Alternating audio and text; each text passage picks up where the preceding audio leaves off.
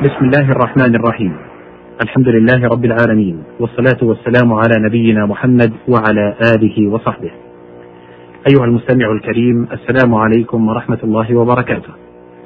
أحييكم تحية طيبة حول مائدة كتاب الله سبحانه وتعالى بإيضاح ألفاظ من هذا الكتاب العزيز مما قالته العرب الفصحاء شعرا ونثرا.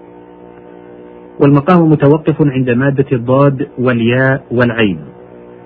وذلك قوله تعالى في سورة الكهف إنا لا نضيع أجر من أحسن عملا. يقال ضاع الشيء يضيع ضياعا إذا فقد ولم يعلم موضعه. واستعمل في الإبطال كالإضلال فيقال أضاع عمله وضيعه. وقيل لبلدة الرجل التي يأخذ غلتها ضيعته باعتبار إذا لم يتفقدها ضاعت وجمعها ضيع. وقوله تعالى أضاعوا الصلاة قيل أخروها عن وقتها المحدود لها شرعا. فكيف بمن ترك؟ ويدخل في ذلك من لم يحافظ على شروطها. الضاد والياء والفاء. قوله تعالى في سورة الذاريات هل أتاك حديث ضيف إبراهيم؟ سماهم ضيفا وهم ملائكة. يقال إنهم جبريل وميكائيل وملك الموت لأنهم أتوه في صورة الضيف. وأصل الضيف مصدر بمعنى الميل. يقال ضفت إلى كذا وأضفته قال امرؤ القيس فلما دخلناه أضفنا ظهورنا إلى كل حاري قشيب مشطب ومنه الإضافة النحوية لأن فيها إمالة أحد الاسمين إلى الآخر. وضافت الشمس للغروب مالت فسمي الضيف ضيفا لميله إلى من ينزل به. ووحد الضيف لأنه مصدر وقد جمع فقيل أضياف وضيوف وضيفان. الضاد والياء والقاف. قوله تعالى في سورة النحل ولا تك في ضيق مما يمكرون الضيق والضيق بالفتح والكسر ضد السعة وغلب استعمال الضيقة في الفقر والبخل والغم ونحو ذلك.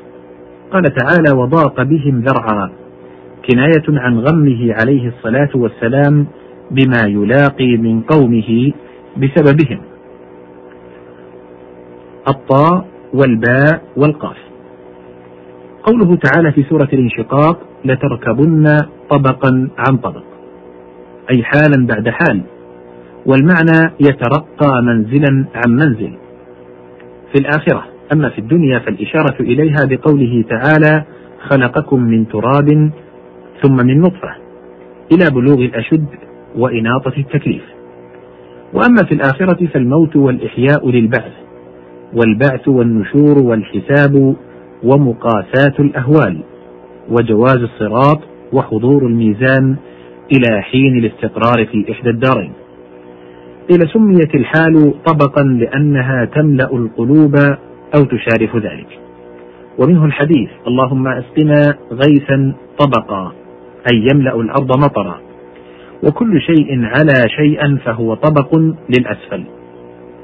والمطابقة هو أن تجعل الشيء فوق آخر بقدر. ومنه قوله طابقت النعل أي ساويت بينها. قال الشاعر إذا لاوذ الظل القصير بخفه وكان طباق الظل أو قال زائدة. والطباق في اصطلاح أهل البديع ذكر الضدين ولهذا يسمونه التضاد كقوله وأنه هو أضحك وأبكى وأنه هو أمات وأحيا. وكذلك وأنه هو أغنى وأقنى. وطابقته على كذا وافقته عليه كأنك جئت طبقه. ومنه أطبقوا وتطابقوا على كذا أي أجمعوا. والجواب مطابق للسؤال موافق له على قدره كمطابقة عليه. والمطابقة المشي كمشي المقيد. ويقال لكل ما يوضع عليه المأكول من فاكهة وغيرها. ولما يوضع على رأس الشيء طبق. ولكل فقرة من فقرات الظهر طبق. ومنه الحديث ويصير ظهر المنافق طبقا واحدا. ويقال للواحدة طبقة. وأطبقت الباب أغلقته. وطبقته بالسيف أصبت طبقه. وطبق المفصل أصابه ولم يخطئه الطاء والحاء والواو. قوله تعالى في سورة الشمس والأرض وما طحاها أي بسطها والطحو التوسيع وطحى به الأمر اتسع به في المداهنة. قال علقمة بن عبدة طحى بك قلب في الحثان طروب بعيد الشباب عصر حان مشيب. الطاء والراء والحاء. قوله تعالى في سورة يوسف أو اطرحوه أرضا. الطرح الإلقاء والإبعاد. والطروح المكان البعيد. يقال رأيته من طرح أي من بعد. ويكون الإطراح غالبا إلقاء الشيء غير معتد به. الطاء والراء والدال. قوله تعالى في سورة الأنعام ولا تطرد الذين يدعون ربهم الطرد الإبعاد. وقيل هو الإبعاد مع الإزعاج على سبيل الاستخفاف. يقال طردته وطردته وأطردته فهو مطرود ومطرد ومطرد. والصيد المطرد يقال فيه طرد وطريدة. ومطاردة الأقران مدافعة بعضهم بعضا.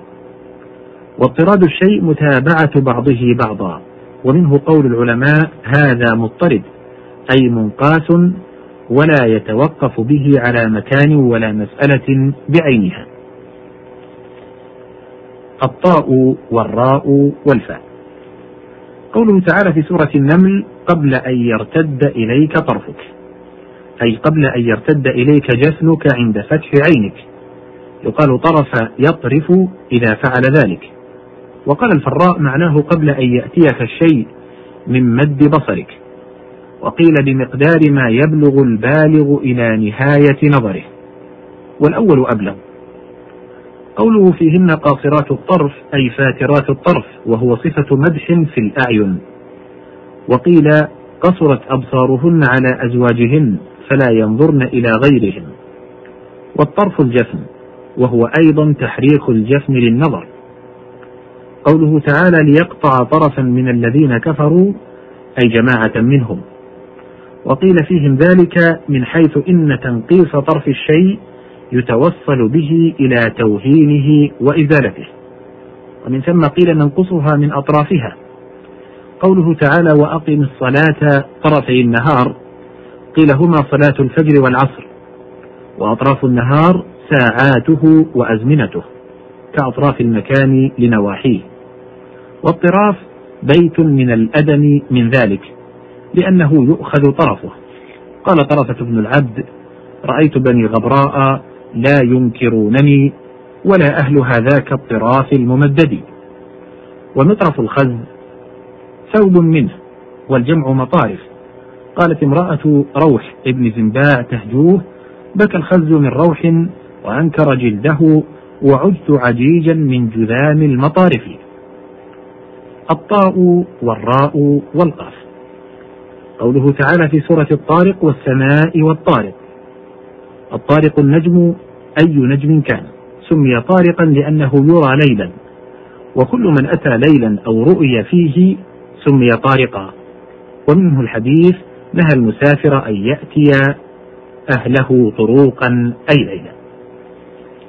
هنا نتوقف مع وعد بإتمام هذه المادة في لقاء تال بإذن الله.